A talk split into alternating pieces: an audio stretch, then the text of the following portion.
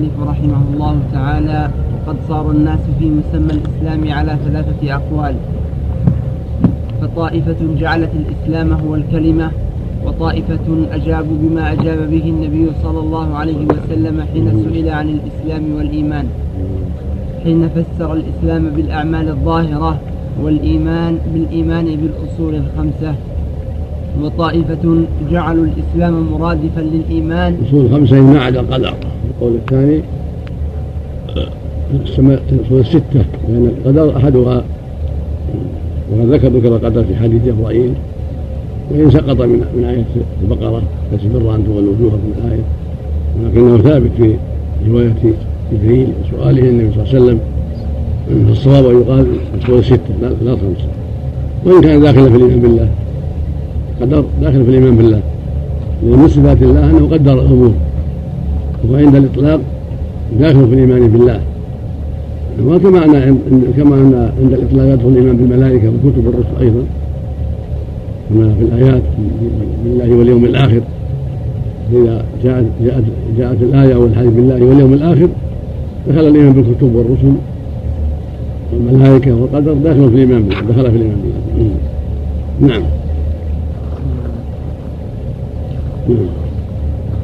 وطائفة جعلوا الإسلام مرادفا للإيمان وجعلوا معنى قول الرسول صلى الله عليه وسلم الإسلام شهادة أن لا إله إلا الله وإقام الصلاة الأحاديث شعائر الإسلام. الحديث. الحديث شعائر الإسلام والأصل عدم التقدير مع أنهم مع أنهم قالوا إن الإيمان هو التصديق بالقلب ثم قالوا الإسلام والإيمان شيء واحد. والصواب الصواب القول الوسط. الصواب القول الأوسط هنا هو الوسط في في الحقيقة هو العدل الخيار وهو أن الإسلام والإيمان عند الاجتماع يفترقان وعند الانفراد يجتمعان كالفقير والمسكين. ونحوهما فإن إطلاق الإسلام أو الإيمان يدخل فيه الآخر. إن الدين عند الله الإسلام يعني هو الإيمان والإحسان. الإيمان بالرسول والشعبة يعني داخل فيه الإسلام. وعند الاجتماع والاقتران يفسر الإسلام بالأعمال الظاهرة والشعائر الظاهرة والإيمان بالوصول الباطنة نعم كما فسره النبي بهذا عليه الصلاة والسلام. نعم. مع أنهم قالوا إن الإيمان هو التصديق بالقلب ثم قالوا الإسلام والإيمان شيء واحد فيكون الإسلام هو التصديق وهذا لم يقله أحد من أهل اللغة وإنما هو الانقياد والطاعة. وقد قال النبي صلى الله عليه وسلم اللهم لك أسلمت وبك آمنت. وفسر الإسلام بالأعمال الظاهرة والإيمان بالإيمان بالأصول الخمسة. فليس لنا إذا جمعنا بينهما أن نجيب بغير ما أجاب النبي صلى الله عليه وسلم. وأما إذا أفرد اسم الإيمان فإنه يتضمن الإسلام. وإذا أفرد الإسلام فقد يكون مع الإسلام مؤمنا بلا نزاع وهذا هو الواجب. وهل يكون مسلما ولا يقال له مؤمن؟ وقد تقدم الكلام فيه. وكذلك هل يستلزم الإسلام الإيمان؟ فيه هل يكون مسلما ولا يقال له خلاف بين أهل السنة والجماعة. لأن المسلم أعم من المؤمن والمؤمن أخص. فالإطلاق إذا أطلق المسلم عم الجميع المسلمين والمؤمنين والمحسنين. ولكن قد ينفرد المسلم بوصف الإسلام من الإيمان عند المدح إذا كان من العصاة والمسلم وليس المؤمن الإيمان الكامل. ولكن الأولى في مثل هذا يقول يقال مؤمن ناقص الإيمان أو مؤمن فاسق. أو مؤمن بإيمان فاسق بكبيرة كما ذكر أبو العباس في العقيدة الرسول لأن مقام المدح مقام عظيم مدح الإيمان. نعم. نعم. وكذلك هل يستلزم الإسلام الإيمان فيه النزاع المذكور؟ وإنما وعد الله بالجنة الله فصل بينهم وقال إن المسلمين والمسلمين والمؤمنين والمؤمنات. عند عند مقام التفصيل. نعم. نعم. وإنما وعد الله بالجنة في القرآن لا يزني الزاني حين يزني المؤمن بل هو مسلم ليس بمؤمن الإيمان الكامل الإيمان يستحق أهله المدح الكامل. نعم. لابد من الجمع بين النصوص بما يؤلف بينها ويوضح معناها. نعم. وإنما وعد الله بالجنة في القرآن وبالنجاة من النار باسم الإيمان كما قال تعالى ألا إن أولياء الله لا خوف عليهم ولا هم يحزنون. الذين آمنوا وكانوا يتقون. وقال تعالى سابقوا إلى مغفرة من ربكم وجنة عرضها كعرض السماء والأرض أعدت للذين آمنوا بالله ورسله. وأما اسم الإسلام مجردا فما علق به في القرآن دخول الجنة لكنه فرضه وأخبر أنه دينه الذي لا يقبل من أحد سواه. وفي بعض الروايات واعلموا أنه لا يدخل الجنة إلا نفس مؤمنة في لفظ مسلمة. هذا عند الإطلاق يعني مسلمة الاسلام الكامل المطلق الذي دخل فيه الإيمان أو بمعنى انه لا يدخل الجنة دخولا سليما ليس فيه عذاب إلا نفس مؤمنة خلاف المسلم فقد تبتلى بعذاب قبل ذلك. فعلى رواية الإطلاق مسلمة المراد بالمسلمة المؤمنة والمراد أنه يدخل الجنة تدخل الجنة مسلمة ولكن لا يمنع من ذلك. لا يمنع ذلك من كونه قد يؤخذ بالسيئات. ثم يصير إلى الجنه لكنه فرضه وأخبر أنه دينه الذي لا يقبل من أحد سواه وبه بعث النبيين. ومن يبتغي غير الإسلام دينا فلن يقبل منه. فالحاصل أن حالة اقتران الإسلام بالإيمان غير حالة إفراد أحدهما أحدهما عن الآخر. فمثل فمثل فمثل الإسلام من الإيمان كمثل الشهادتين إحداهما من الأخرى فشهادة الرسالة غير شهادة الوحدانية فهما شيئان في الأعيان وأحدهما مرتبطة بالأخرى في المعنى وإحداهما. وإحداهما مرتبطة بالأخرى في المعنى والحكم كشيء واحد كذلك الإسلام يعني شيئان في الوجود ولكن لا بد منهما. هما شيء واحد في الحكم.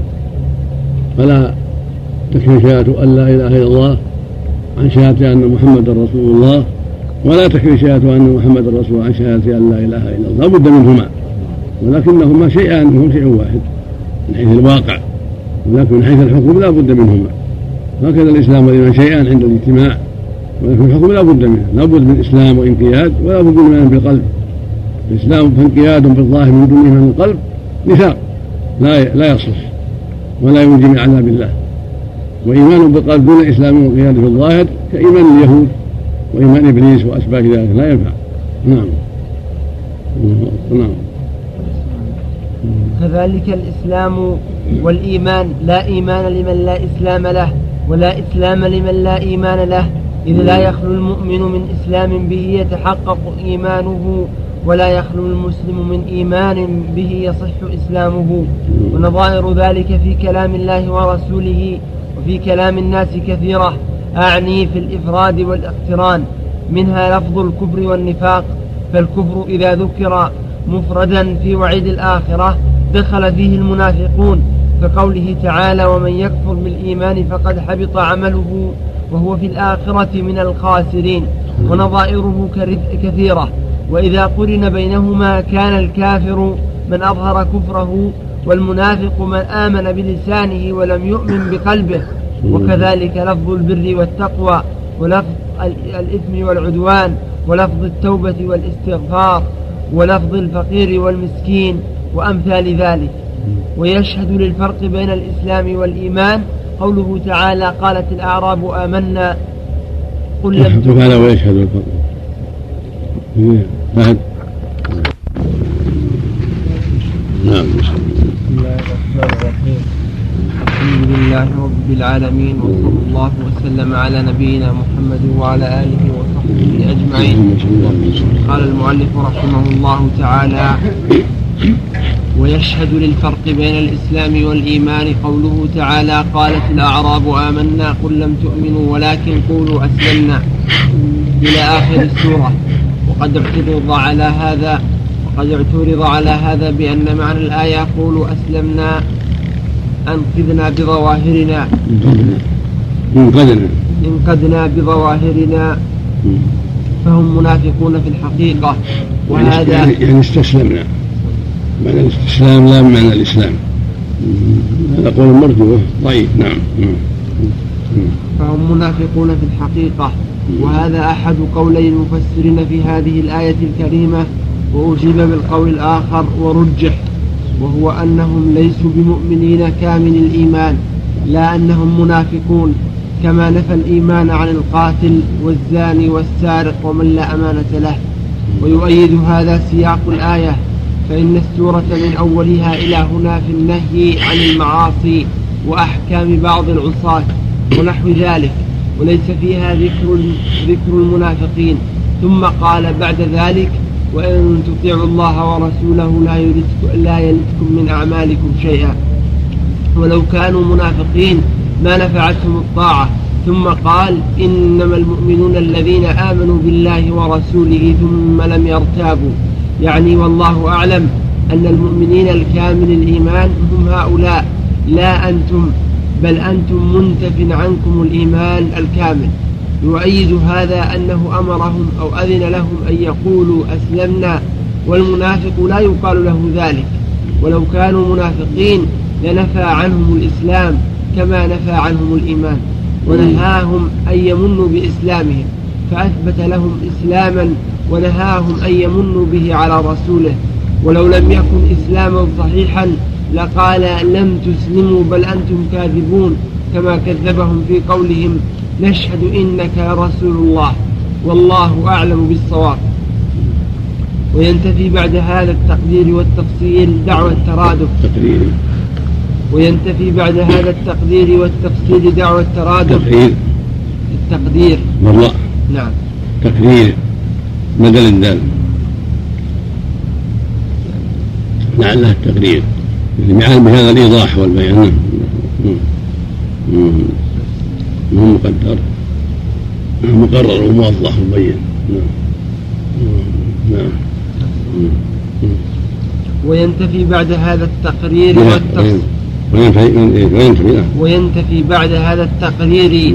والتفصيل دعوى الترادف وتشنيع من ألزم بأن الإسلام لو كان هو الأمور الظاهرة لكان ينبغي أن لا يقابل بذلك ولا يقبل إيمان المخلص وهذا ظاهر الفساد فإنه وين- وينتفي بذلك.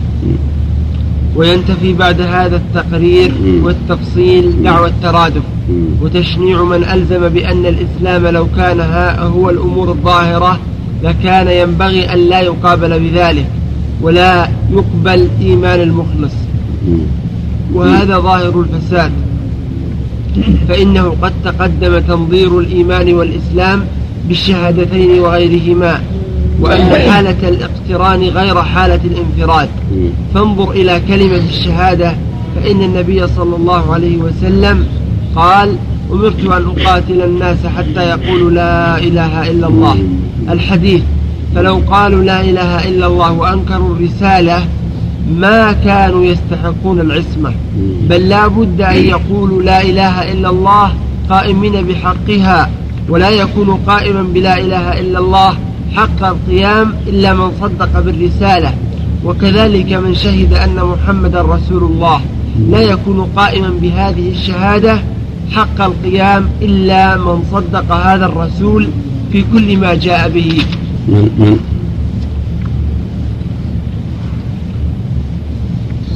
يكون من وكذا من شهد أن محمدا رسول الله.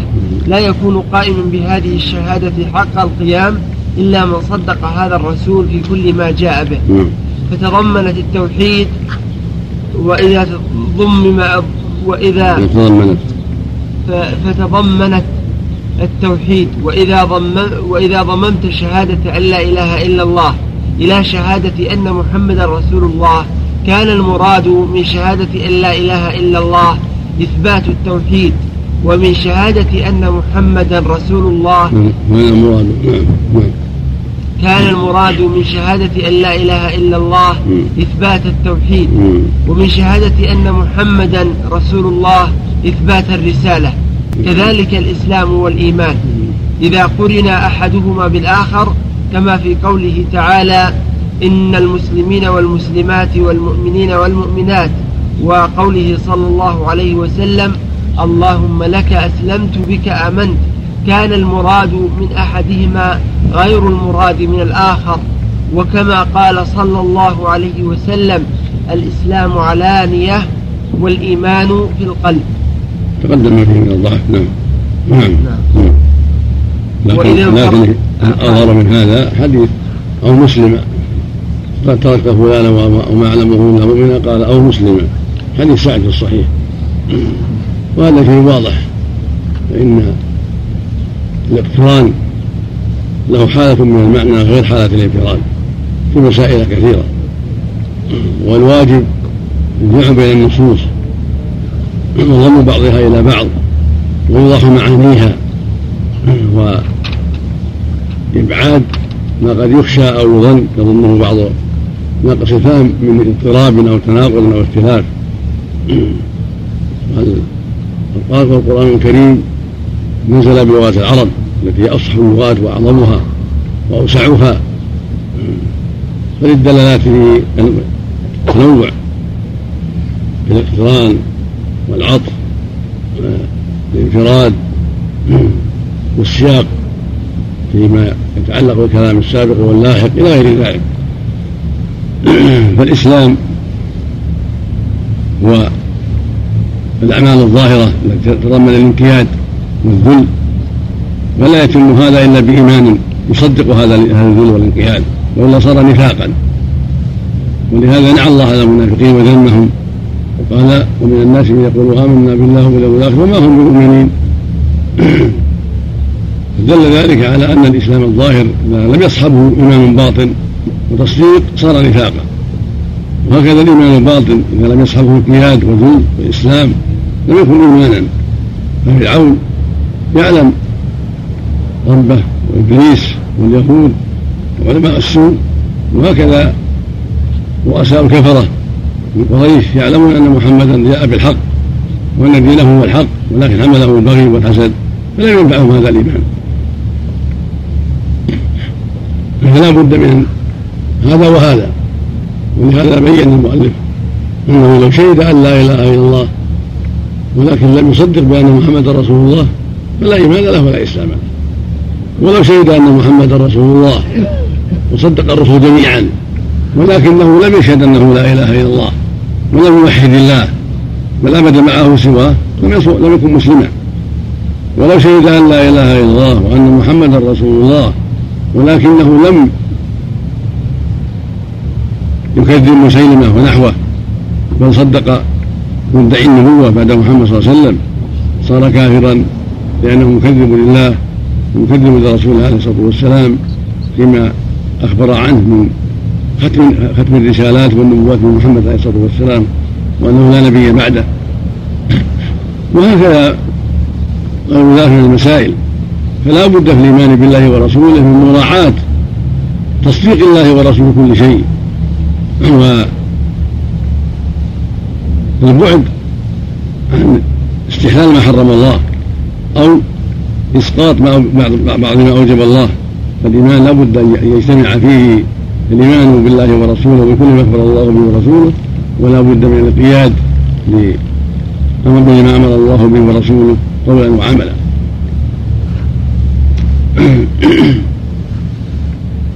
وكثير من الناس بقلة العلم قلة البصيرة. يظن أن مجرد انتسابه للإسلام أو نطقه بالشهادتين يكفي وأن هذا هو الإسلام.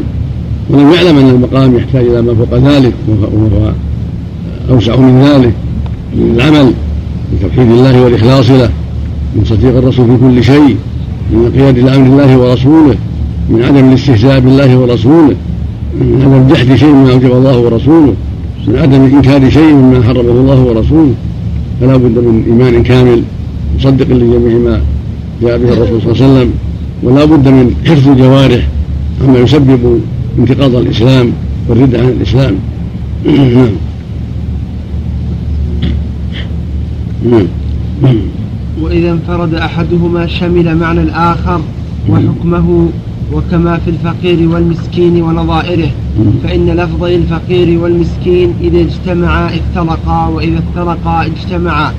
فهل يقال في قوله تعالى فإطعام عشرة مساكين أن يعطى المقل, المقل دون المعدم؟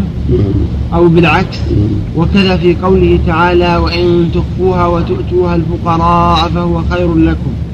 ويندفع أيضا تشنيع من قال ما حكم من آمن ولم يسلم أو أسلم ولم يؤمن. في الدنيا والآخرة.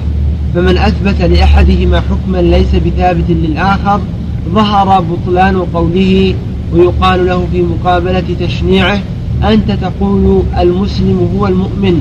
والله تعالى يقول إن المسلمين والمسلمات والمؤمنين والمؤمنات. فجعلهما غيرين.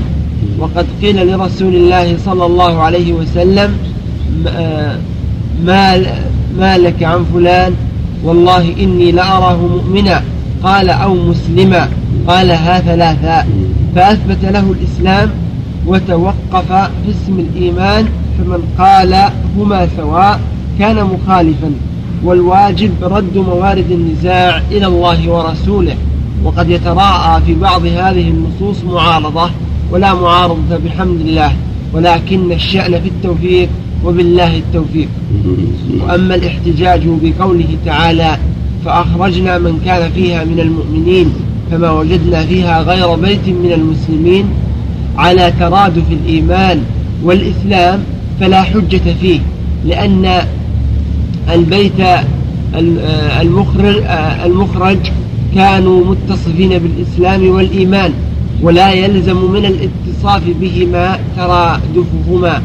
والظاهر أن هذه المعارضات لم تثبت عن أبي حنيفة رضي الله عنه وإنما هي من الأصحاب فإن, غالب فإن غالبها ساقط لا يرتضيه أبو حنيفة.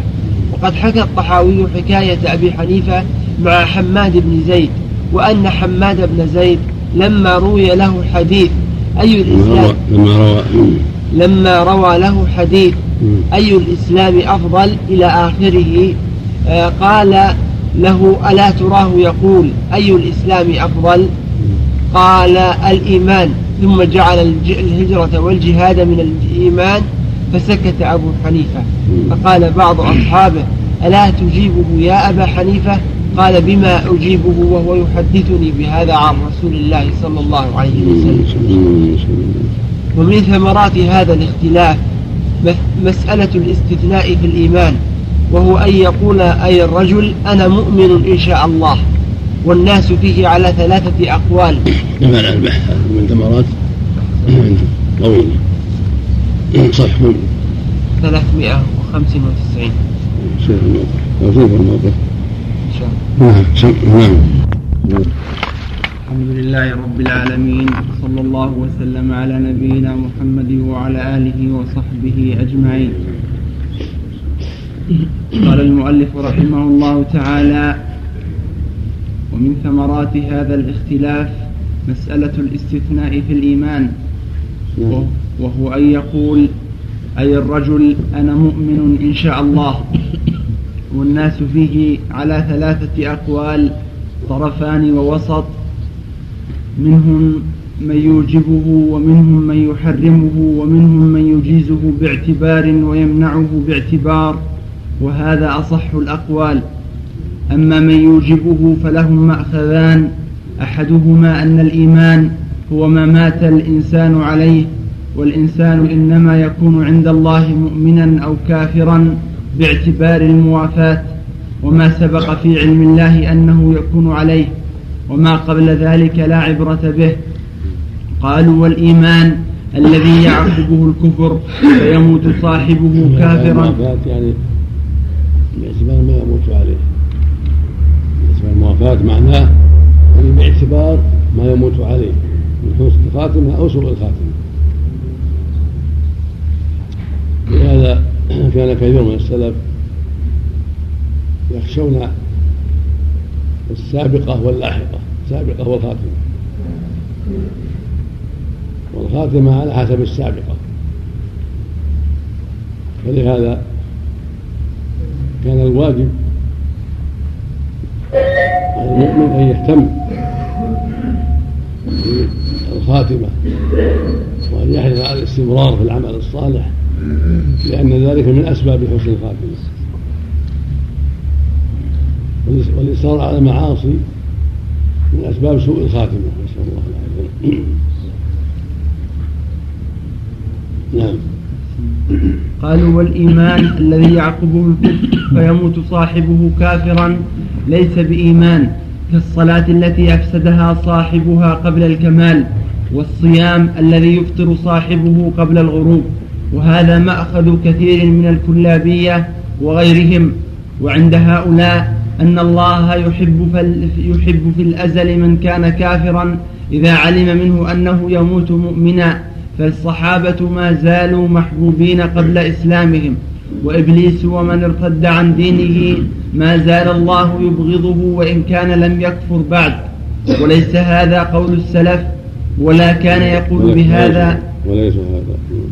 وليس هذا قول السلف وليس هذا قول السلف نعم. ولا كان يقول بهذا من يستثني من السلف في إيمانه.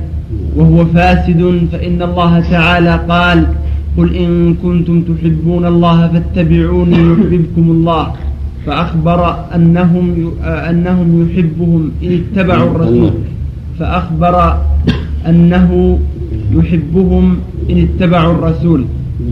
المكتوب أنهم المكتوب إنهم. إصلاح أخبر أنهم يعني متبعين. يصلح أحسن فاتباع الرسول شرط المحبة والمشروط يتأخر عن الشرط وغير ذلك من الأدلة. ثم صار إلى هذا القول طائفة غلوا فيه حتى صار الرجل منهم يستثني في الأعمال الصالحة. يقول صليت إن شاء الله ونحو ذلك يعني القبول. ثم صار كثير منهم يستثنون في كل شيء فيقول أحدهم هذا ثوب إن شاء الله. هذا حبل إن شاء الله. فإذا قيل لهم هذا لا شك فيه يقولون نعم لكن إذا شاء الله أن يغيره غيره. المأخذ الثاني أن الإيمان المطلق يتضمن فعل ما أمر الله به عبده كله وترك ما نهاه عنه كله. فإذا قال الرجل أنا مؤمن بهذا الاعتبار فقد شهد لنفسه أنه من الأبرار المتقين. القائمين بجميع ما أمروا به وترك كل ما نهوا عنه فيكون من أولياء, من أولياء الله المقربين. وهذا مع تزكية الإنسان لنفسه. ولو كانت هذه الشهادة صحيحة لكان ينبغي أن يشهد لنفسه بالجنة إن مات على هذه الحال. وهذا مأخذ عامة السلف الذين كانوا يستثنون. وإن جوزوا ترك الاستثناء بما بمعنى آخر كما سنذكره إن شاء الله تعالى. هذا المعنى. هذا المعنى يرجع إلى كمال العمل وتمام العمل. ويقول أنا مؤمن إن شاء الله يعني إن شاء الله لكمال العمل وإتمامه. فإن العمل في الغالب لا يكون تاما بل يكون فيه من النقص ما فيه. من تفريط في واجب أو ارتكاب لمحرم فأهل السنة والجماعة يستثنون لهذا المعنى يستثنون لأنهم لا يدرون هل كملوا أو ما كملوا والغالب النقص. فلا يقول إن شاء الله إن شاء الله أني كملت إيماني وأكملت إيماني. يقول استغفاري في عقيدة السلف العقيدة التي ونحن ونحن في إيماننا نستثني بغير شك. يستمع أو استبني المقصود أهل السلف يقولون هذا من غير شك. بل من باب رد ذلك إلى كمال العمل وتمام العمل. وليس بواجب كما تقول كل به وأشباهه بل هو مستحب من باب الإجراء على النفس وعدم الشهادة لها بالكمال والتمام. وبعض السلف يتورع من هذا ويقول إذا قيل أنت مؤمن قال أنا مؤمن بالله وملائكته وكتبه ورسله واليوم الآخر وبالقدر ويتورع عنه يقول إن شاء الله. ثم هذا ليس من ليس من من هدي السلف. السؤال أنت مؤمن أو أنت مؤمن؟ ليس هذا من هدي السلف ولا حاجة إلى هذا السؤال ولا وجه له ولا يرغب فيه. لكن لو قدر أن أن الإنسان سئل أهل السنة يقولون إن شاء الله. أنا مؤمن إن شاء الله إذا قال أنت مؤمن لأن بعض المبتدع قد يمتحن الناس بهذا فيسألونهم ثم يرمونهم بالعظائم. قالوا إن شاء الله قال لا شك في إيمانه فيكون كافرا لشكه في إيمانه وهذا من جهلهم وضلالهم. فإن المؤمن من السنة إذا قال أنا إن شاء الله ليس قصده الشك وإنما قصده الإسراع على نفسه وعدم الشهادة لها بالكمال والتمام. هذا وجه ما يقوله السلف. يستثنون خشية ألا يكونوا كملوا ما أوجب الله عليهم وتركوا ما حرم الله عليهم. كل بني آدم خطاء. فلهذا المؤمن من أهل السنة لا يشهد نفسه بالإيمان الكامل بل يقول أنا مؤمن إن شاء الله عندما يسأل عن ذلك لئلا يزكي نفسه ولئلا يشهد لها بالتمام والكمال.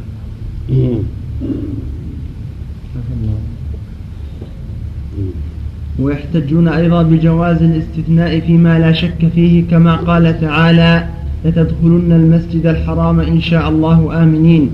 وقال صلى الله عليه وسلم حين وقف على المقابر وإنا إن شاء الله بكم لاحقون.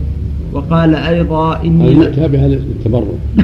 التبرك والتجرد من الحول والقوة. ولهذا قال إنا إنا بكم وإنا إن شاء الله لاحقون من باب البراءة من الحول والقوة. وقال وقال بعضهم إنه يرجع إلى البقعة في هذه البقعة. وإلا الموت لا بد منه. الحاصل إنها يتابع البركة والتدرج من الحول والقوة في كل شيء. ولهذا ينهى أن يقول الرجل سأفعل كذا وسأعالج كذا وساسوء كذا من غير استثناء. السنة ان يقول إن شاء الله لأنه لا يدري هل يتم له الأمر أم لا. وهذا شيء مشروع بالآية الكريمة ولا تقولوا لشيء إلا إن شاء الله. نعم. وقال أيضا إني لأرجو أن أكون أخشاكم لله ونظائر هذا.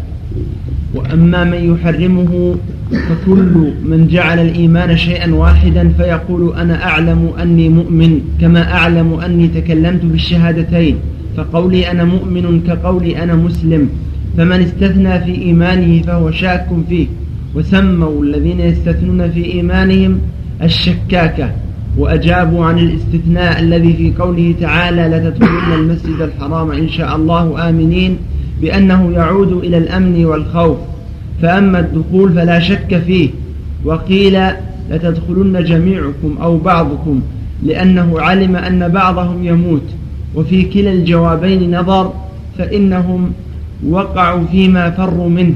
فأما الأمن والخوف فقد أخبر أنهم يدخلون آمنين مع علمه بذلك.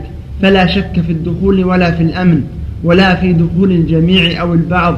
فإن الله قد علم من يدخل فلا شك فيه أيضا. فكان قول إن شاء الله هنا تحقيقا للدخول. كما يقول الرجل فيما عزم على شيء أن يفعله لا محالة والله لأفعلن كذا إن شاء الله. لا يقولها لشك في إرادته وعزمه ولكن إنما لا يحنث الحالف في مثل هذه اليمين لأنه لا يجزم بحصول مراده. وأجيب بجواب آخر لا بأس به وهو أنه, أنه قال ذلك تعليما لنا كيف نستثني. ولكن إنما لا يحنث الحالف. فكان قول إن شاء الله هنا تحقيقا للدخول كما يقول الرجل فيما عزم على شيء أن يفعله لا محالة والله لأفعلن كذا إن شاء الله. لا يقولها لشك في إرادته وعزمه ولكن إنما لا يحنث الحالف. صارت واحد. ولكن يقول ذلك على سبيل تجرد من الحول والقوة أو على سبيل التبرك أو على سبيل التحقيق.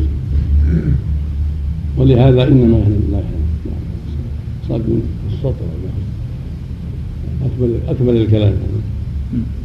طبعت وحده هذا. لا مختلف. عندكم زيادة ولا؟ كذا عندكم؟ اللي عندكم كذا عندكم؟ كلها اللي عندكم طبعة شاكر؟ لا نسخة المكتب الإسلامي.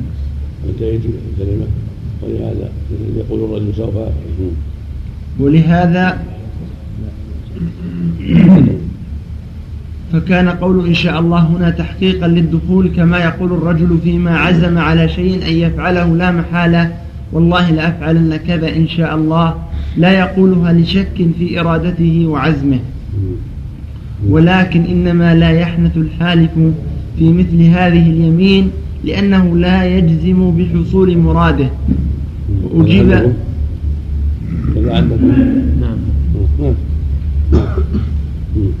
ولكن إنما لا يحنث الحالف في مثل هذه اليمين لأنه لا يجزم بحصول مراده وأجيب بجواب آخر لا بأس به وهو أنه قال ذلك تعليما لنا كيف نستثني إذا أخبرنا عن المستقبل.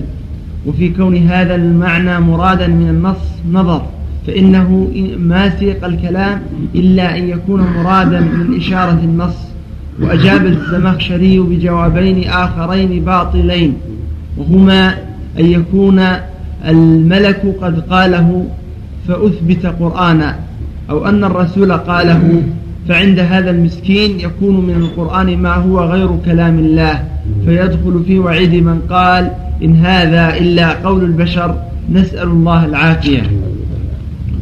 وأما من يجوز الاستثناء وتركه فهم أسعد بالدليل من الفريقين وخير الأمور أوسطها فإن أراد المستثني الشك في أصل إيمانه منع من الاستثناء وهذا مما, مما لا خلاف فيه.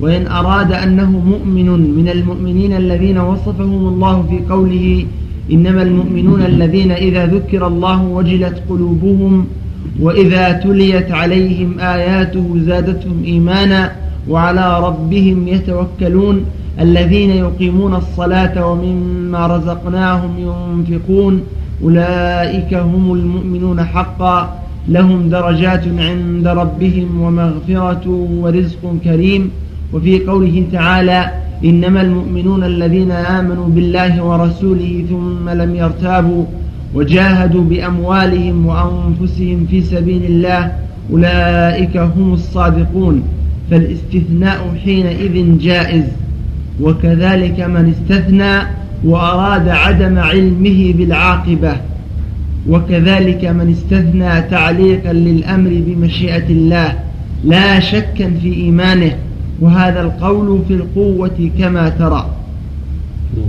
قوله وجميع ما صح عن رسول الخلاصة في هذا أن الأقوال كما قال الشارع ثلاثة قول بوجوب الاستثناء وقول بوجوب تركه وأن الاستثناء شك لا يجوز وكلا الطرفين خطأ. فالاستثناء ليس بشك والوجوب ليس بواجب.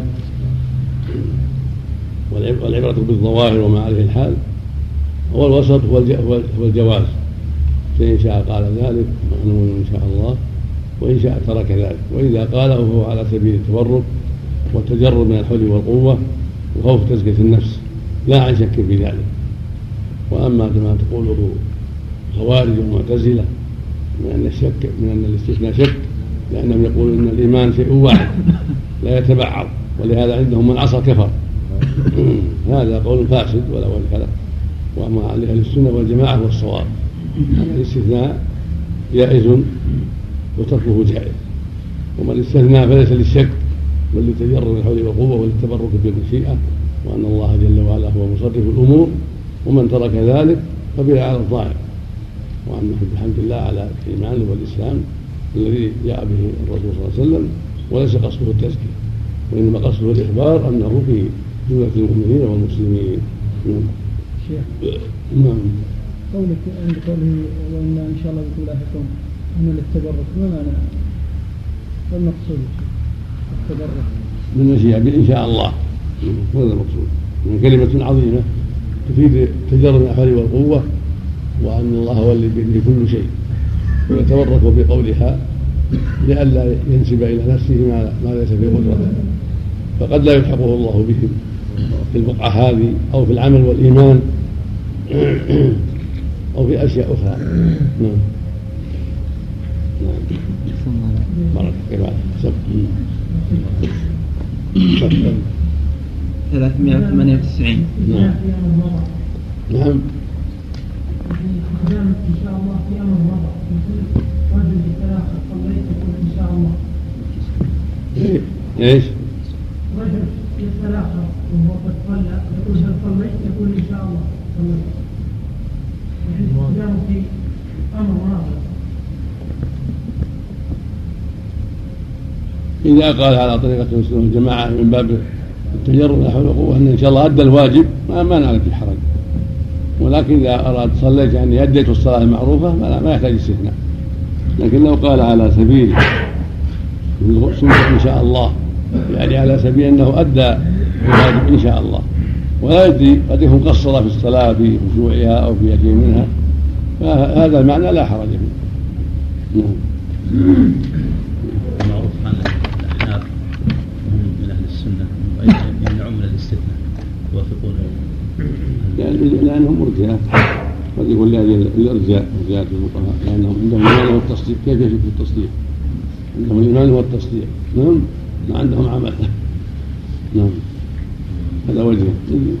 يلحقون بالخوارج والمعتزلة. المرجئة كلهم شيء واحد. في المعنى هذا من ثمرات الخلاف. هذا من ثمرات الخلاف. نعم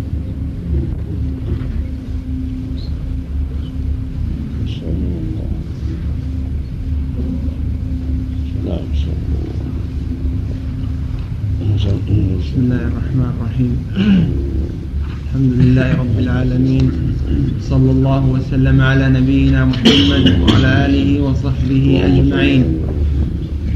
قال المؤلف رحمه الله تعالى قوله وجميع ما صح عن رسول الله صلى الله عليه وسلم من الشرع والبيان كله حق. يشير الشيخ رحمه الله بذلك إلى الرد على الجهمية والمعطلة والمعتزلة والرافضة القائلين بأن الأخبار قسمان متواتر وآحاد فالمتواتر وإن كان قطعي السند لكنه غير قطعي الدلالة فإن الأدلة اللفظية لا تفيد اليقين ولهذا قدحوا في دلالة القرآن على الصفات قالوا والآحاد لا تفيد العلم. ولا يحتج بها من جهة طريقها ولا من جهة متنها فسدوا على القلوب معرفة الرب تعالى وأسمائه وصفاته وأفعاله من جهة الرسول وأحالوا الناس على قضايا وهمية ومقدمات خيالية سموها قواطع عقلية وبراهين يقينية وهي في الحقيقة كسراب بقيعة يحسبه الظمآن ماء حتى إذا جاءه لم يجده شيئا ووجد الله عنده فوفاه حسابه والله سريع الحساب. أو كظلمات في بحر لجي يغشاه موج من فوقه موج من فوقه سحاب. ظلمات بعضها فوق بعض إذا أخرج يده لم يكد يراها ومن لم يجعل الله له نورا فما له من نور. ومن العجب أنهم قدموها على نصوص الوحي وعزلوا لأجلها النصوص فأقفرت قلوبهم من الاهتداء بالنصوص ولم يظفروا بالعقول الصحيحة المؤيدة بالفطرة السليمة والنصوص النبوية. ولو حكموا نصوص الوحي لفازوا. وهذا البلاء الذي وقع في الناس ترتب عليه من الشرور والفساد. رحمه الله. والإعراض عن الله وعن رسوله ما لا يحصي شره وخطره إلى الله سبحانه وتعالى. فإن هذا التقسيم الذي وقع في الناس قسمه قوم فأخذوا به واحتجوا به واستقاموا عليه من أئمة الحديث وغيرهم. فلم يحصل به بالنسبة إليهم ضرر حيث قالوا الأخبار تنقسم إلى تواتر وآحاد وهذا واقع. ولكن أهل البدع قسموا هذا التقسيم من أجل الوصول إلى نتيجتهم وإلى قصدهم الباطل. حتى يقولوا ما قالوا لأن المتواتر وإن كان صح سنده واضطر العقول إلى تصديقه لكنه ليس قطعي الدلالة فلا يحتج به. على ما دل عليه من إثبات أسماء الرب وصفاته. فعزلوا القرآن عن أن يفيد العلم. ثم عزلوا السنة وقالوا إن أكثرها آحاد لا يفيد العلم. رحمك الله. وما تواتر منها جعلوه كالقرآن أيضا ليس قطعي الدلالة.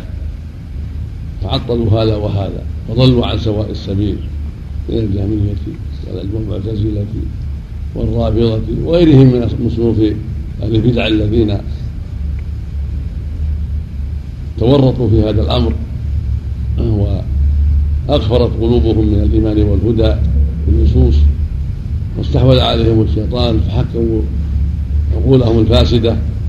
وآراءهم الكاسدة وقضاياهم الوهمية وتعطلت بالنسبة إليهم حجة الله على عباده. أما أهل السنة والجماعة فقبلوا ما جاءت به النصوص واحتجوا بها وردوا بها على أعداء الله وخصوم الإسلام فاستقام أمرهم واستقام إيمانهم واستقامت لهم الأدلة وبطلت شبهات المشبهين. بسبب نور الحق والإيمان الذي احتج به أهل الحق وما يكون من أحاد فهو حجة إذا استقام إسناده قد أجمع المسلمون كما حكى ذلك ابن عبد البر وغيره والخطيب البغدادي وغيره على أن الآحاد حجة كما أن المتواتر حجة في باب العقائد وفي باب الأحكام جميعا. فالآحاد متى استقامت أسانيدها ولو من طريق واحدة هي حجة في العمل وحجة في وجوب الاعتقاد على من خالف ذلك.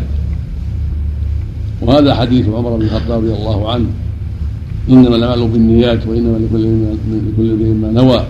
حجة قائمة عند أهل العلم قاطبة مع أنه خبر أحد. ونظائر هذا في النصوص الكثيرة لا يحصى. والمقصود أن الحديث متى استقام إسناده.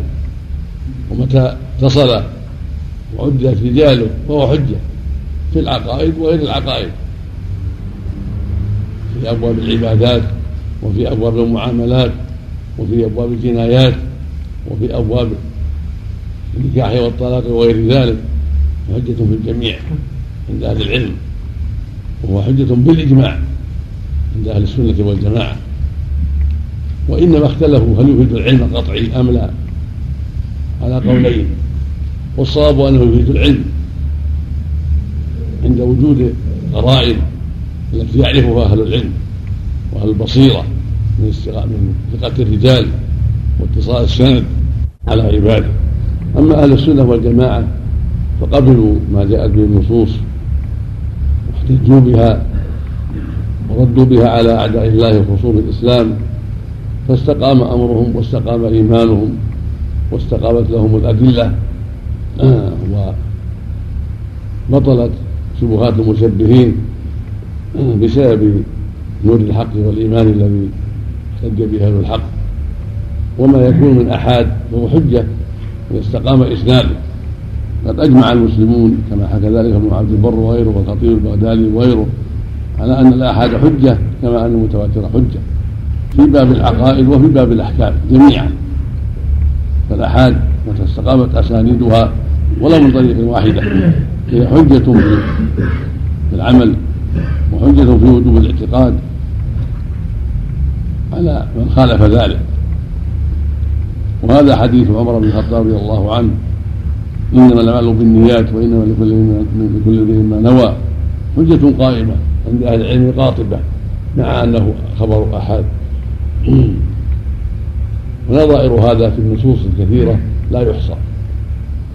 والمقصود أن الحديث متى استقام إسناده ومتى اتصل وعدت رجاله فهو حجة في العقائد وغير العقائد.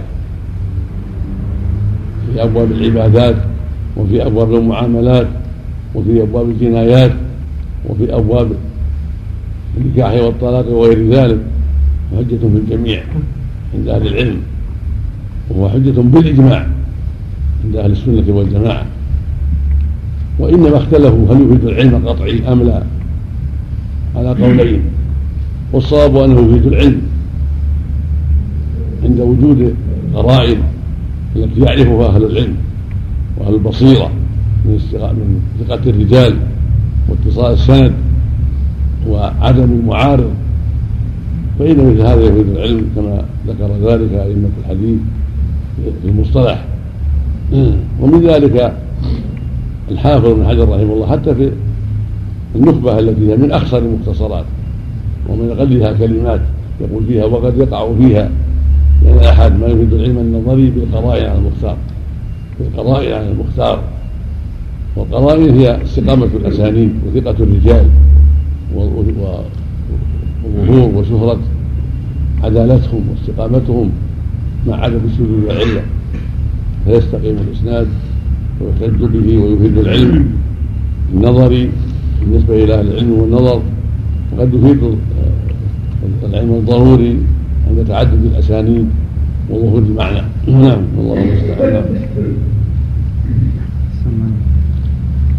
والحاصل أن الأدلة من الكتاب والسنة حجة قائمة على أعداء الله وعلى خصوم الإسلام في جميع الشؤون الإسلامية عقدية أو فرعية في جميع الأمور فالآيات حجة قائمة بالإجماع وهكذا الأحاديث حجة قائمة بالإجماع سواء سميت متواترة أو سميت آحادا فالحكم الحكم فيها واحد. كلها تفيد العلم كلها تفيد القطع وتريد تريد الحجية. على الأحكام ما عدا أشياء قليلة من الآحاد قد يتوقف في إفادتها العلم وإن كانت حجة قائمة بأسانيدها الصحيحة وثبوتها. فكونها تفيد العلم النظري أو الضروري أمر ثانوي. المهم أنها حجة قائمة. متى استقامت الأسانيد ولو سندا واحدا فإنه حجة قائمة في العقائد والأحكام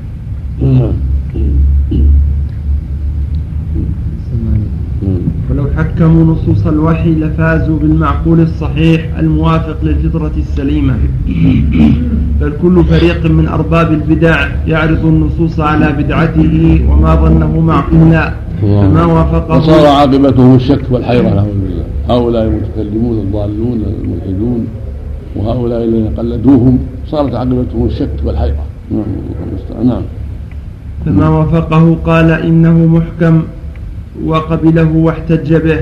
وما خالفه قال إنه متشابه ثم رده وسمى رده تفويضا أو حرفه وسمى تحريفه تأويلا. فلذلك الله يقول فإن تنازعتم في شيء فردوه إلى الله والرسول. يقول سبحانه ما اختلفتم فيه من شيء فحكمه إلى الله. وهؤلاء الضالين يقول لا تنازعتم فيه واختلفتم فيه. ردوا إلى قضايا العقول التي خلقها الله لنا. نميز بها وننظر بها فجعل عقولهم الفاسدة المختلفة المتناقضة هي الأساس.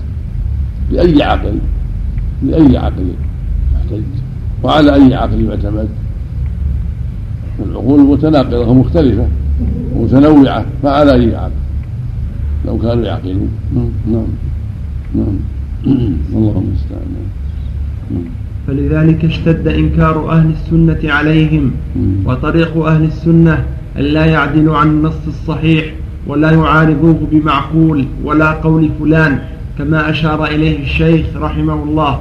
وكما قال البخاري رحمه الله سمعت الحميدي يقول كنا عند الشافعي رحمه الله فأتاه رجل فسأله عن مسألة فقال قضى فيها رسول الله صلى الله عليه وسلم كذا وكذا. فقال رجل للشافعي ما تقول أنت؟ فقال سبحان الله تراني في كنيسة تراني في بيعة تراني, تراني على وسط زنار أقول لك قضى رسول الله صلى الله عليه وسلم وأنت تقول ما تقول أنت؟ ونظائر ذلك والمعنى يعني قضى الرسول موقوفة على رأيي ما دام قضى رسول الله ما لي كلام أنا ولا غيري من أنا حتى أقول شيء يخالف رسول الله. المقصود من هذا الإنكار يعني هل رأيتني على علامة اليهود أو النصارى في كنيسة أو في بيعة حتى تقول؟ أنا مسلم ما دام قضى رسول الله فأنا مع قضاء رسول الله. نعم. اللهم المستعان نعم. ونظائر ذلك في كلام السلف كثير وقال تعالى وما كان لمؤمن ولا مؤمنة إذا قضى الله ورسوله أمرا أن هذا الباب ما ذكره الشيخ محمد رحمه الله في كتاب التوحيد. في باب من جهل من الأسماء والصفات. وعن أحمد رحمه الله حين قال عجبت لمن عرف الإسناد وصحته يذهبون إلى رأي سفيان والله تعالى يقول فليحذر الذين يخالفون عن أمره أن تصيبهم فتنة أو يصيبهم عذاب أليم. يتعجب رحمه الله من قوم من أهل الحديث عرفوا الإسناد. وصحته إلى النبي صلى الله عليه وسلم ثم يذهبون إلى راي سفيان الثوري عدم لعدم ثقتهم بعلومهم وعقولهم. فيعجب منهم ويقول كيف يذهبون إلى راي سفيان؟ وسفيان من هو سفيان؟ سفيان المعروف بالورع والعلم والفضل والفقه. فكيف بمن ذهب إلى من لا يحالي ولا يقارن تلاميذ سفيان؟ في العلم والفضل والورع والدين. بل يذهبون إلى آراء اناس منحرفين عن الهدى حكموا عقولهم وضيعوا دينهم. نسأل الله العافية. نعم. نعم. وقال تعالى وما كان لمؤمن ولا مؤمنة إذا قضى الله ورسوله أمرا أن يكون لهم الخيرة من أمرهم. وخبر الواحد إذا تلقته الأمة بالقبول عملا به وتصديقا له يفيد العلم اليقيني عند جماهير الأمة. وهو أحد قسمي المتواتر ولم يكن بين سلف الأمة في ذلك نزاع كخبر عمر بن الخطاب رضي الله عنه. إنما الأعمال بالنيات. وخبر ابن عمر رضي الله عنهما نهى عن بيع الولاء وهبته. وخبر أبي هريرة لا تنكح المرأة على عمتها ولا على خالتها. وكقوله يحرم من الرضاع ما يحرم من النسب وأمثال ذلك. وهو نظير خبر الذي أتى مسجد قباء وأخبر أن القبلة تحولت إلى الكعبة فاستداروا إليها. وكان رسول الله صلى الله عليه وسلم يرسل رسله آحادا ويرسل كتبه مع الآحاد ولم يكن المرسل إليهم يقولون لا نقبله لأنه خبر واحد. وقد قال تعالى هو الذي أرسل رسوله بالهدى ودين الحق ليظهره على الدين كله. فلا بد أن يحفظ الله حججه وبيناته على خلقه لئلا تبطل حججه وبيناته. ولهذا فضح الله من كذب على رسول على رسوله في حياته وبعد وفاته وبين حاله للناس. قال سفيان بن عيينة ما ستر الله أحدا يكذب في الحديث؟ وقال عبد الله بن المبارك لو هم رجل في البحر أن يكذب في الحديث لأصبح والناس يقولون فلان كذاب. وخبر الواحد وإن كان يحتمل الصدق والكذب ولكن التفريق بين صحيح الأخبار وسقيمها لا يناله أحد إلا بعد أن يكون معظم أوقاته مشتغلا بالحديث والبحث عن سير الرواة ليقف على أحوالهم وأقوالهم وشدة حذرهم من الطغيان والزلل. وكانوا بحيث لو قتلوا لم يسامحوا أحدا في كلمة يتقولها على رسول الله صلى الله عليه وسلم ولا فعلوا هم بأنفسهم ذلك. وقد نقلوا هذا الدين إلينا كما نقل إليهم فهم تركوا الإسلام. جزكوا الإسلام. منذ الإسلام يعني. مثل ما كان القيم رحمه الله أخذ وكانها كلمة تركية أخذوها من الأتراك جزك الجند والعسكر. نعم. فهم تركوا الإسلام وعصر. يزك يزك يا زاء كاف يا زاء كاف نعم. جزاك. يزك الإسلام نعم. هذه حرف من على الأسفل في التعليق. لا غلط. يزك الإسلام ياء وزاء وكاف نعم. نعم. شاكر تعلق عليه. نعم. علق عليه شاكر. شاكر. نعم. أخذها من حامد كذلك حامد علق نعم اشتغل عليه قال ترك بضم التاء المثنى والراء جمع تريكة فتح التاء وكسر الراء وهي وهي بيضة الحديد للرأس. يريد أنهم دروع الإسلام وحفظته وفي المطبوعة بزك وهو تحريف لا معنى له. ويمكن أن تقرأ أن تقرأ بزل بضم الباء الموحدة والزاي وآخرها لام وهو جمع بازل وأصل وصف وأصله وصف للبعير. إذا بزل نابه أي طلع وهو أقصى أسنان البعير. لا لا ليس كذلك. ليس كذلك. الأرناؤوط مثل ما قلت. ميزت بالياء والزاي طلائع الجيش والكلمة الثالثية إيش؟ إيش؟ ميزت بالياء والزاي طلائع الجيش والكلمة لا هذا نبه عليه ابن القيم رحمه الله ونبه عليه ابن القيم رحمه الله. ولعلها لغات تركية لأن الترك ملكوا الشام مدة طويلة وكثرت كلماتهم واستعملها الناس. نعم. ولا وليس لها في نعلم أصل في العر- في العربية ولكنها مما استعمل من لغات الآخرين. أما الترك ما هو واضح لا ترك ولا ولا بزل كل هذه اللغات هم شباب الإسلام هم الرجل الفاطر اللي نزل نابها وكبر سنها؟ لا. نعم نعم. المقصود ان الكلمة هذه كلمه بما يظهر عجمية من لغة الأتراك واستعمالهم. استعملها ابن القيم واستعملها جماعة آخرون لأنها اشتهرت في الجند والعساكر التي ترصد للحرب. نعم. نعم. صوابه يزعج. بالياء والزاي والتاء وهم الجند. نعم. جند الإسلام. نعم. فهم يزعم الإسلام وع- وعصابة الإيمان. نعم. وهم نقاد الأخبار وصيارفة الأحاديث. نعم. فإذا وقف المرء على هذا من شأنهم وعرف حالهم وخبر صدقهم وورعهم وأمانتهم. وخبر. وخبر صدقهم. بالنصب فإذا وقف فإذا وقف المرء على هذا من شأنهم وعرف حالهم وخبر صدقهم وورعهم وأمانتهم. ظهر له العلم فيما نقلوه ورووه. ومن له عقل ومع- ومعرفة يعلم أن أهل الحديث لهم من العلم بأحوال نبيهم وسيرته وأخباره. ما ليس لغيرهم ما ليس لغيرهم به شعور. فضلا أن يكون معلوما لهم أو مظنونا.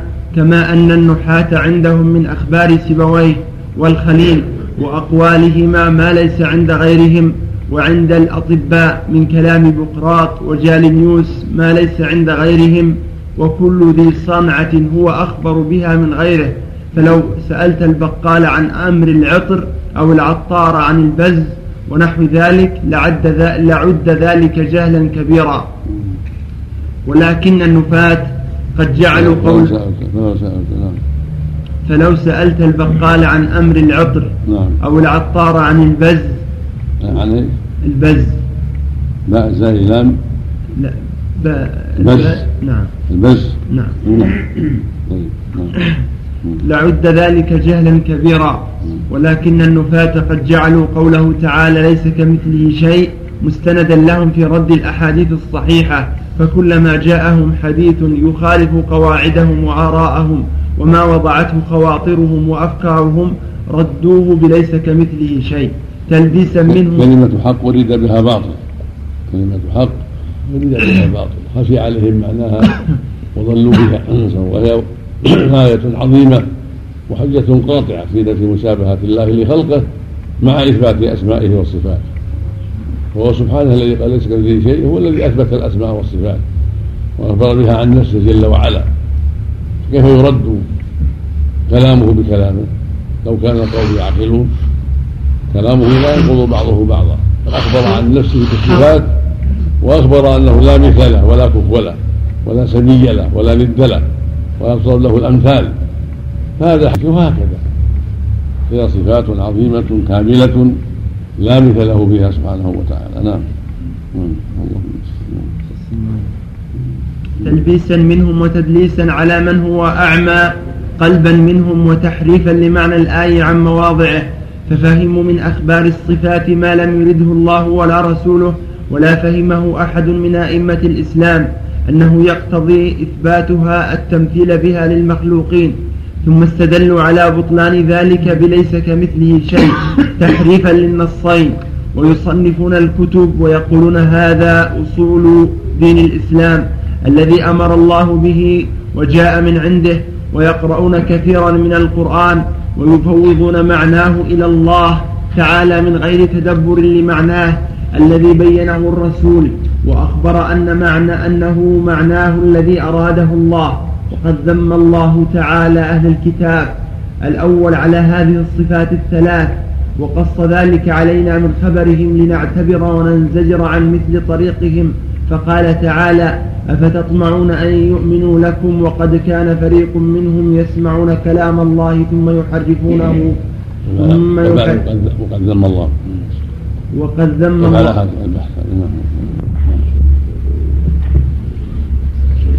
بسم الله الرحمن الرحيم.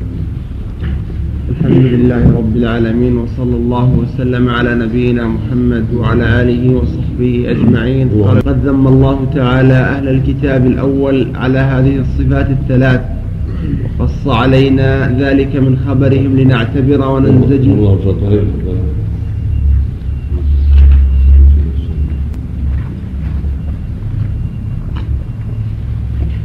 ثم استدلوا على بطلان ذلك بقوله ليس كمثله شيء تحريفا للنصين ويصنفون الكتب ويقولون هذا أصول دين الإسلام الذي أمر الله به وجاء من عنده ويقرؤون كثيرا من القرآن ويفوضون معناه إلى الله تعالى من غير تدبر لمعناه الذي بينه الرسول وأخبر أنه معناه الذي أراده الله وقد ذم الله تعالى أهل الكتاب الأول على هذه الصفات الثلاث. ما هي الصفات الثلاث؟ تحريف. نعم. تحريف عن مواضع. نعم. تفسير يعني تفسير غير معناه نعم. كتاب الكتب من عند أنفسهم نعم. يقول هذه من عند الله. حق يعني. نعم. وقولهم هذه أصول.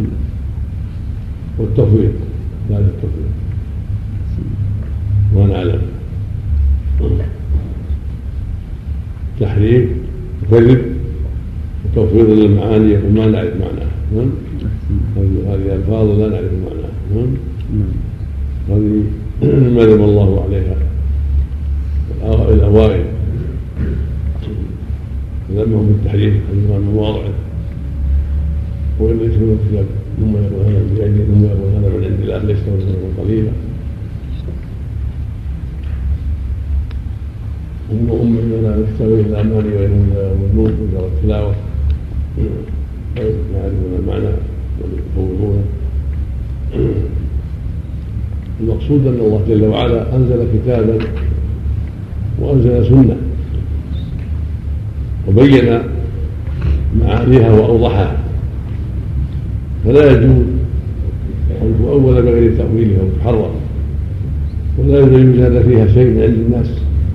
يكتبون يقول هذا من عند الله. ولا ينبغي أن تفوض ويقال لا نعلم معناه.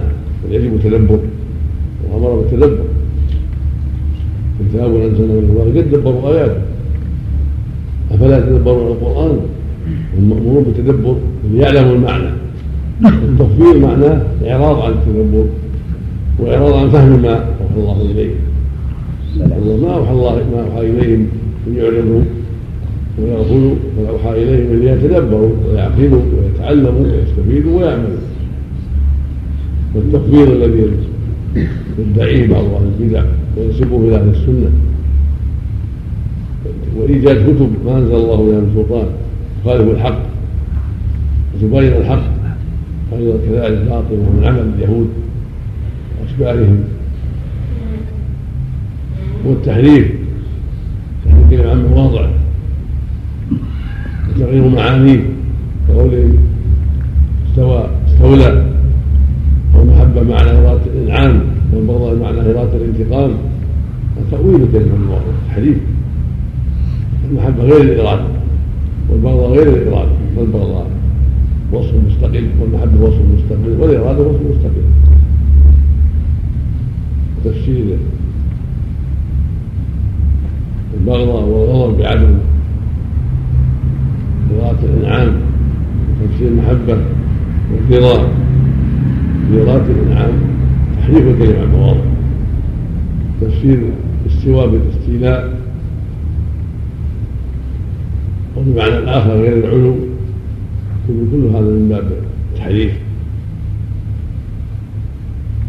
والواجب على أهل العلم والإيمان وعلى أهل الإسلام وعلى أهل الخوف من الله يتقبلوا ما جاءت في النصوص تقبلا حسنا بالرضا والقبول والتدبر والعمل والتفقه لا بالتحريف ولا بالتفويض ولا بالإعراض والغفلة ولا بإيجاد أشياء ما أنزل الله من سلطان تضاف إلى ما جاء به الرسول للتدليس والتأويل والتلبيس وصرف الناس عن الحق.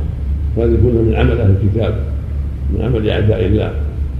أما أهل الإيمان والإسلام فلا يتقبل الحق ويتدبرونه ويتعقلونه ويتفهمون المعاني لأنه خوتموا بلغة يفهمونها والذي لا يفهمها يجب أن تترجم له يفسر له بلغته ليتعقلها وليس له أن يأتي بشيء من عنده ويقول هذا من عند الله لا هذا من عمل أعداء الله وليس له أن يؤول النصوص على غير تاويلها بغير حجة وبغير دليل. كلام العرب. الذي نزل به القرآن وجاء به السنة. ولا سوف يعرض ويقول هذا لا نعرفه ولا نعلم معناه. ويعرض ويفوض كل هذا لا يجوز. بل الواجب تقبل الحق والرضا به وتدبر المعاني وفهمها والتفقه فيها وإجراؤها كما جاءت وإبقاؤها كما جاءت وإظهارها كما جاءت. لا تغير ولا تحرف ولا يزاد فيها ولا ينقص. نعم. نعم. فقال تعالى أفتطمعون أن يؤمنوا لكم وقد كان فريق منهم يسمعون كلام الله ثم يحرفونه من بعد ما عقلوه وهم يعلمون. إلى أن قالوا منهم أميون لا يعلمون الكتاب إلا أماني وإن هم إلا يظنون. الأول التحريف والثاني التفويض نعم. والأماني التلاوة المجردة. ثم قال تعالى فويل للذين يكتبون الكتاب بأيديهم. ثم يقولون هذا الكتاب نعم. ثم يقولون هذا من عند الله ليشتروا به ثمنا قليلا. فويل لهم مما كتبت أيديهم وويل لهم مما يكسبون. فذمهم على نسبة ما كتبوه إلى الله وعلى اكتسابهم بذلك. فكلا الوصفين ذميم.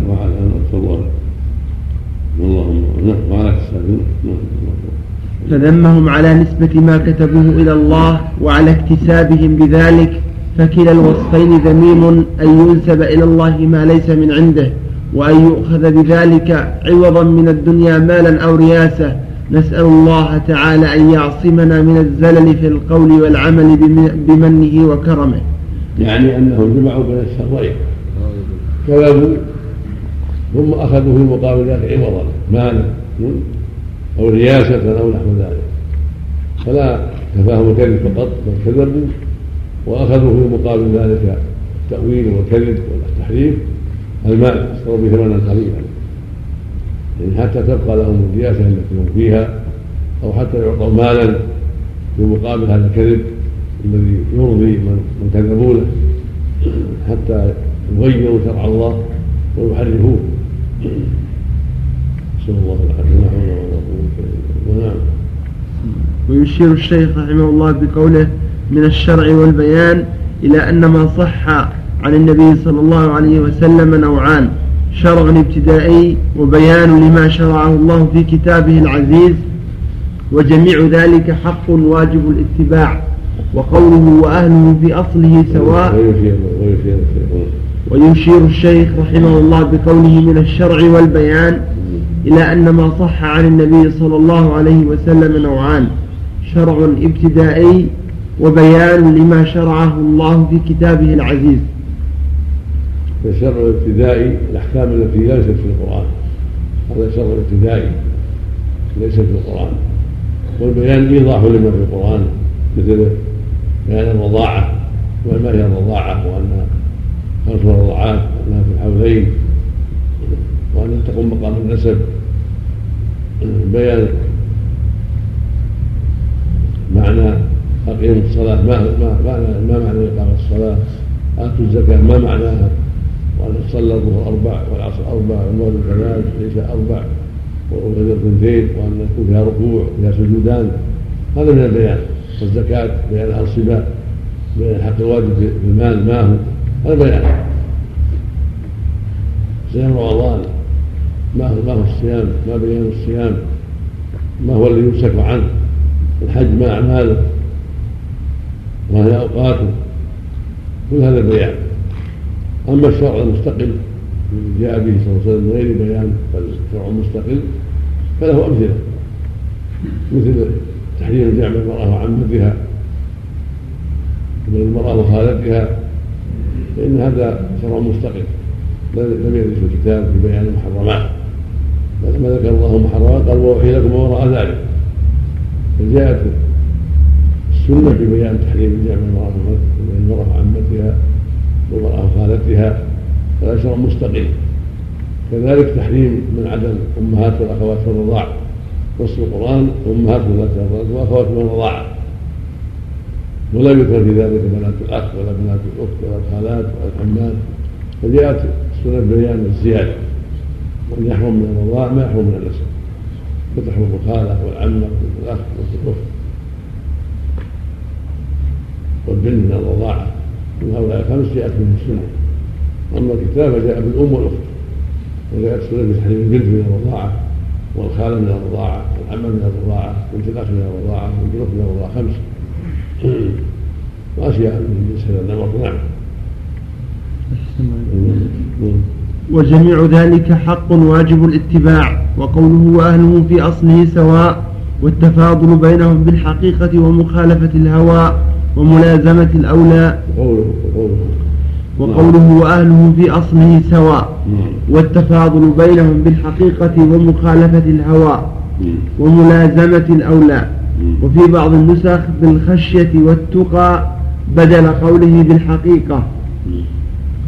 ففي العبارة الأولى يشير إلى أن الكل مشتركون في أصل التصديق ولكن التصديق يكون بعضه أقوى من بعض وأثبت كما تقدم نظيره بقوة البصر وضعفه وفي العبارة الأخرى يشير إلى أن التفاوت بين المؤمنين بأعمال القلوب وأما التصديق فلا تفاوت فيه. والمعنى الأول أظهر قوة والله أعلم بالصواب. المعنى الأول هو الصواب. أصل الصواب أصل التصديق الناس في السواء من جهة التصديق. كلهم يجب عليهم التصديق بما أخبر الله به ورسوله. لكنه يتفاوت كما يتفاوت العمل. وقودئ في هذا لهم كلمات انتقد أهل السنة والجماعة. فقولهم في أصل سواء من اختلاف العمل والخشية هذا غلط. فليس تصديق الصديق وعمر وعثمان وعلي مثلا مثل تصديق من بعدهم من الناس وليس تصديق الصحابة من تصديق من بعدهم تصديقهم أقوى وليس الناس بعدهم سواء.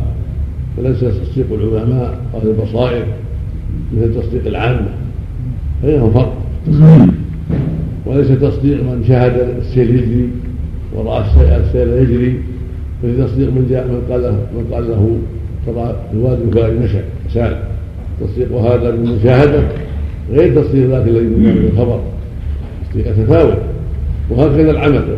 يتفاوتون فيه. فهم متفاوتون في العمل متفاوت في التصديق.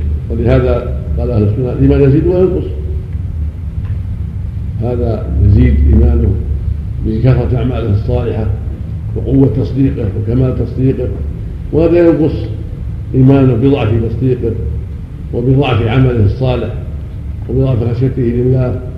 فاعمل القلوب الخشيه والمحبة والرجاء والخوف والإخلاص متفاوتة وهكذا أعمال أعمال الجوارح الصلاة والزكاة والصيام والحج ترك المحارم ومسارعة الخيرات وترك السيئات متفاوتة. ولهذا من أصول أهل السنة والجماعة أن الإيمان يزيد وينقص يزداد بالطاعات والأعمال الصالحات وقوة اليقين وكمال العلم وينقص بخلاف ذلك. والمرجئة ذكروا جعلوا العمل ليس من الإيمان وإن الإيمان من درجة التصديق فقط. ولكن هذا قول عند أهل السنة مرجوح. والصواب أن الإيمان قول وعمل يزيد وينقص. هذا عليه جمهور أهل السنة والجماعة قاطبة نعم. الله نعم. قوله والمؤمنون كلهم أولياء الرحمن. قال تعالى ألا إن أولياء الله لا خوف عليهم ولا هم يحزنون. الذين آمنوا وكانوا يتقون. الولي من الولاية بفتح الواو التي هي ضد التي هي ضد العداوة. وقد قرأ حمزة ما لكم من ولايتهم من شيء بكسر الواو والباقون بفتحها وقيل هما لغتان وقيل بالفتح النصرة وبالكسر الإمارة. قال الزجاج وجاز الكسر لأن في تولي بعض القوم بعضا جنسا من الصناعة والعمل وكل ما كان كذلك مكسور مثل الخياطة ونحوها. فالمؤمنون أولياء الله والله تعالى وليهم. قال الله تعالى الأشهر والأكثر الفتح في الولاية التي هي الموالاة والمحبة وفي وفي الولاية التي هي الإمارة والعمل الكسر ولاية البلد الفلاني إمارة البلد وله التصرف والولاية المحبة والتعاطف والتناصر والتعاون قالها ولاية. ما لكم من من شيء هنالك ولاية لله والمؤمنون أولياء لما بينهم بحسب بحسب إيمانهم وتقواهم لله. لا كما تقول الصوفية أن الولي له شروط كذا وكذا من المخارق مثل الخوارق أو أنه يتصرف في الكون أو أنه يعلم الغيب أو أنه كذا كيت وكيت كل هذا من الأباطيل. بل الولي هو المؤمن هذا هو الولي وضده العدل الكافر والمعاصي والعاصي فيه نوع ولاية وفيه نوع عداوة. وبمعاصيه صار في قسم العداوة. وبطاعته لله صار في قسم الولاية. فيه شعبتان. بل شعب على حسب طاعاته ومعاصيه. فهو ذو شائبتين. شائبة تلحقه بأهل الإيمان من تقواه لله وإيمانه وشائبة تلحقه بالأعداء من معاصيه لله. والكفار هم أعداء الله. والمؤمنون هم أولياء الله. والعاصي بين بين. بين ذلك له وصف يلحقه بأولياء الله وله وصف يلحقه بالأعداء. هذا يوجب له البدار والمسارعة إلى التخلي من كل ما يلحقه بالأعداء من معاصي الله وأن يكون حريصا على أن يكون أبدا في ولاية الله وفي طاعة الله. ألا إن أولياء الله لا خوف عليهم ولا هم يحزنون. الذين آمنوا وكانوا يتقون الله. ليس بشرط أن يكون له خوارق. لا مو شرط قد تقع يقع خارق ليس بشرط أكثر الصحابة لم يرد عنهم خوارق وهم رأس أولياء الله. وكذلك قوله جل وعلا وما كانوا أولياءه إن أولياؤه من المتقون. نعم. بل الذي لا يتقي الله ولا يستقيم ليس بولي لله ولو طار في الهواء بين الناس. ولو مشى على البحر. جامدا تحته البحر يمشي عليه. ما يكون وليا لله يكون من أولياء الشيطان.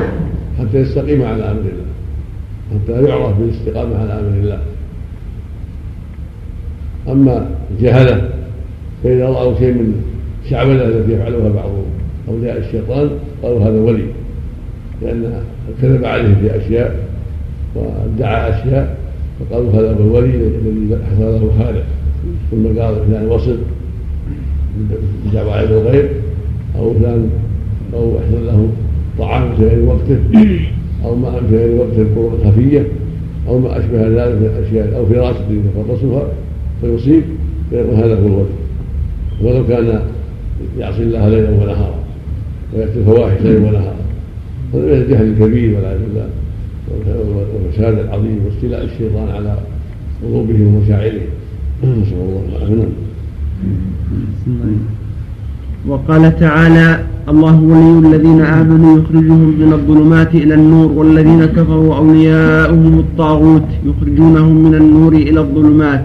وقال تعالى ذلك بأن الله مولى الذين آمنوا وأن الكافرين لا مولى لهم والمؤمنون والمؤمنات بعضهم أولياء بعض وقال تعالى إن الذين آمنوا وهاجروا وجاهدوا بأموالهم وأنفسهم في سبيل الله والذين آووا ونصروا أولئك بعضهم أولياء بعض إلى آخر السورة وقال تعالى إنما وليكم الله ورسوله والذين آمنوا الذين يقيمون الصلاة ويؤتون الزكاة وهم راكعون. ومن يتولى الله ورسوله والذين آمنوا فإن حزب الله هم الغالبون. فهذه النصوص كلها ثبت فيها موالاة المؤمنين بعضهم لبعض وأنهم أولياء الله وأن الله وليهم ومولاهم فالله يتولى عباده المؤمنين فيحبهم ويحبونه ويرضى عنهم ويرضون عنه ومن عادى له وليا فقد بارزه بالمحاربة وهذه الولاية من رحمته وإحسانه ليست كولاية المخلوق للمخلوق لحاجة إليه. قال تعالى وقل الحمد لله الذي لم يتخذ ولدا ولم يكن له شريك في الملك ولم يكن له ولي من الذل وكبره تكبيرا وكبره تكبيرا. فالله تعالى ليس له ولي من الذل بل لله العزة جميعا. كلام ليس من أهل حاجته إليهم وهو غني عنهم وعن غيرهم سبحانه وتعالى. إنما هو أولياء محبة وطاعة وإحسان منه جل وعلا إليهم. وليسوا أولياء من الذل هو العزيز سبحانه وتعالى وعباده من الأذلة الفقراء إليه. نعم. نعم. والولاية أيضا نظير الإيمان آه، فخلاف الملوك وغيرهم ممن يتولاه لذله وحاجته إلى ولي ينصره. والولاية أيضا نظير الإيمان فيكون مراد الشيخ أن في أصلها سواء وتكون كاملة وناقصة. فالكاملة تكون للمؤمنين المتقين كما قال تعالى ألا إن أولياء الله لا خوف عليهم ولا هم يحزنون الذين آمنوا وكانوا يتقون لهم البشرى في الحياة الدنيا وفي الآخرة. فالذين آمنوا وكانوا يتقون منصوب على أنه صفة أولياء الله أو بدل منه أو بإضمار أمدح أو مرفوع بإضمار هم أو خبر ثاني لأن وأجيز في لإن. لإن وأجيز فيه الجر. أول لا خوف عليهم ولا هم ألا إن أولياء الله لا خوف عليهم ولا هم الذين الذين خبر ثاني إنهم الذين آمنوا أو هم الذين آمنوا أو أعلم الذين آمنوا أو نعت من الاولياء أو بدلا من نعم. نعم. نعم. وأجيز فيه الجر بدلا من ضمير عليهم. وعلى هذه الوجوه آه، كلها فالولاية لمن كان من الذين آمنوا وكانوا يتقون وهم أهل الوعد المذكور في الآيات الثلاث وهي عبارة عن موافقة الولي الحميد في محابه ومساخطه ليست, ليست بكثرة صوم ولا صلاة ولا تملق ولا رياضة. وقيل الذين آمنوا مبتدأ والخبر لهم البشرى وهو بعيد لقطع الجملة عما قبلها وانتثار نظم الآية. ويجتمع في المؤمن ولاية من جهة وعداوة من جهة كما قد يكون فيه كفر وإيمان وشرك وتوحيد وتقوى وفجور ونفاق وإيمان. وإن كان في هذا الأصل هؤلاء هم العصاة هم الطبقات الثالثة. لأن يعني الناس طبقات ثلاث يرجعون إلى طبقات ثلاث. الطبقة الأولى أهل الإيمان والتقوى وتشمل الرسل والأنبياء ومن تبعهم بإحسان. الطبقة الثانية من من عاد الله وكفر به وهم الكفار من المنافقين ومن سائر أنواع الكفار.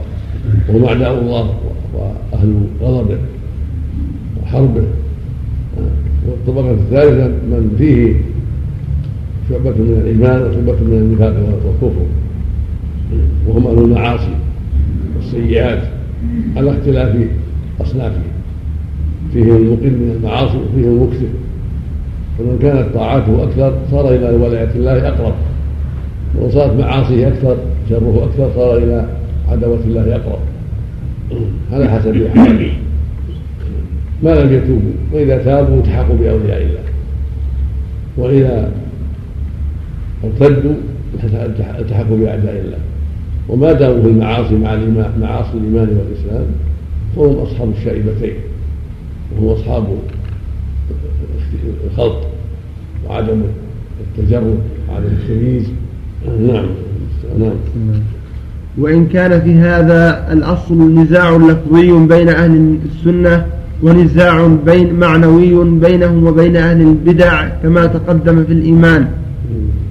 ولكن موافقة الشارع في اللفظ والمعنى أولى من موافقته في المعنى وحده. قال تعالى وما يؤمن أكثرهم بالله إلا وهم مشركون وقال قل قل لم تؤمنوا ولكن قولوا أسلمنا. وقد تقدم الكلام على هذه الآية وأنهم ليسوا منافقين على أصح القولين. وقال صلى الله عليه وسلم أربع من كن فيه كان منافقا خالصا. ومن هذا بحث عظيم 404 نعم. بسم الله الرحمن الرحيم. الحمد لله رب العالمين. وصلى الله وسلم على نبينا محمد وعلى آله وصحبه أجمعين. قال المؤلف رحمه الله تعالى وقال صلى الله عليه وسلم أربع من كن فيه كان منافقا خالصا ومن كانت فيه خصلة منهن كانت فيه خصلة من النفاق حتى يدعها. إذا حدث كذب وإذا عاهد غدر وإذا وعد أخلف وإذا خاصم فجر. وفي رواية وإذا اؤتمن خان بدل وإذا وإذا وعد أخلف أخرجاه في الصحيحين. وحديث آه، شعب شعب الإيمان تقدم. قوله صلى الله عليه وسلم يخرج من النار من كان في قلبه مثقال ذرة من إيمان. فعلم آه، أنه من كان معه من الإيمان أقل القليل لم يخلد في النار. وإن, وإن كان معه كثير من النفاق وإن كان معه كثير من النفاق فهو يعذب في النار على قدر ما معه من ذلك ثم يخرج من النار. فالطاعات المقصود من هذا المقصود من هذا النفاق العملي. النفاق العملي مثل المعاصي. ليس مع التوحيد. دخل النار بخيانته وبكذبه أو بفجوره في الخصومات أو ما أشبه ذلك من المعاصي فإنه لا يخلد في النار. بخلاف المنافق النفاق الاعتقادي النفاق الأكبر ونفاق التكذيب هذا مع المخلد في النار نعوذ بالله. هذا كافر مثل ما قال سبحانه إنا منافقين في الدرك الأسفل من النار. ولن تجد لهم نصيرا فالنفاق نفاقان نفاق عملي لا ينافي التوحيد والإيمان ولكن ينقصهما. كالمعاصي. فهذا مثل ما جاء في حديث عبد الله بن عمرو. إذا وعد أخلف وإذا صلى فجر وإذا عاهد غدر وإذا كمل خان. حديث أبي هريرة أن هناك إذا حدث كذب وإذا وعد أخلف وإذا كمل خان. وإن صلى وصام هو زعم أنه مسلم. فالحاصل أن هذه كلها لا تتنافى مع أصل الإيمان. وقد يعذب صاحبها في النار إذا مات عليها لكن لا يخلد ما دام موحدا مؤمنا بالله واليوم الآخر لا يعبد إلا الله. وإن كان توحيده قليلا وإن كان توحيده ثقيل الذر لكن ليس عنده الشرك الأكبر فهذا لا يخلد في النار. وإنما يخلد من فقد الإيمان من فقد التوحيد بنفاقه الأكبر وكفره. فإن المنافق المكذب تكذيبه بالرسول صلى الله عليه وسلم أو تكذيبه بيوم القيامة أو تكذيبه بما جاء عن الله من الأخبار يحبط أعماله كلها ما يبقى التوحيد ما يبقى له حسنة تكون أعماله كلها حابطة. من سائر الكفار نعوذ بالله. لأن الله قال كتابه العظيم ومن يكفر بالإيمان فقد حبط عمله وهو في الآخرة من الخاسرين. قال سبحانه ولو أشركوا لحبط عنهم ما كانوا يعملون. قال سبحانه ولقد أوحي إليك وهي من قبلك لئن أشركت ليحبطن عملك ولا تكونن من الخاسرين. فهذا يدل على أن الكفر يحبط الأعمال. ولو أن صاحب هذا الكفر يصلي ويصوم ويتصدق ويعتق هذا باطل حابطة ما لها قيمة. وقدمنا إلى ما عملوا عمل فجعلناه هباء منثورا. فهمنا؟ ثم مما يوضح هذا لو أن إنسانا توضأ أحسن وضوء وتطهر أحسن طهارة ثم أحدث بريح أو بول أو غائط بطلت هذه الطهارة ولو كانت أحسن طهارة فإن هذا الناقض أفسدها فهكذا نواقض الإسلام تفسد هذه الأعمال. نواقض الإسلام بمثابة نواقض الطهارة بل أشد. فالذي يصوم ويصلي ويتصدق ويحج ولكنه يشرك بالله ويدعو غيره ويطلب مدد من المشركين من الآلهة من القبور من الكواكب من الأصنام من الشيوخ شركه أبطل عمله. وهكذا استهزاؤه بالدين هكذا تكذيبه بيوم القيامة تكذيبه للرسول عليه الصلاة والسلام سبه للدين استهزاؤه أي ناقض من النواقض تبقى هذه الأعمال لا قيمة لها. مثل ما أن الطهارة التي نقضها بالريح أو بالبول أو نحوهما ما, ما, ما لها قيمة. ولو كان قد أكملها وأحسنها حين توضأ فينبغي التفضل لهذا الأمر لأن كثيرا من العباد في النصارى في هذه الأمة وفي غيرها من أمم الكفر البوذية والوثنية وغير هذا من أنواع الكفر قد يكون عندهم شيء من عبادات قد يكون عندهم شيء من صدقات من عطف على الفقراء والمساكين. من إكثار من بعض الخير الذي يحبه الله. لكن ما عندهم من الكفر بالله. أفسد عليهم هذا كله وأبطل عليهم هذا كله وصار وجوده كعدم بسبب الكفر الذي معهم. نعم. ما يعذر بالجهل نعم. ما يعذر بالجهل. هذه من هذه من الأمور العظيمة التي جاء بها الإسلام وجاءت بها الرسل. ما لا, لا يخفى مثلها والقران بين ايديهم والسنة بين ايديهم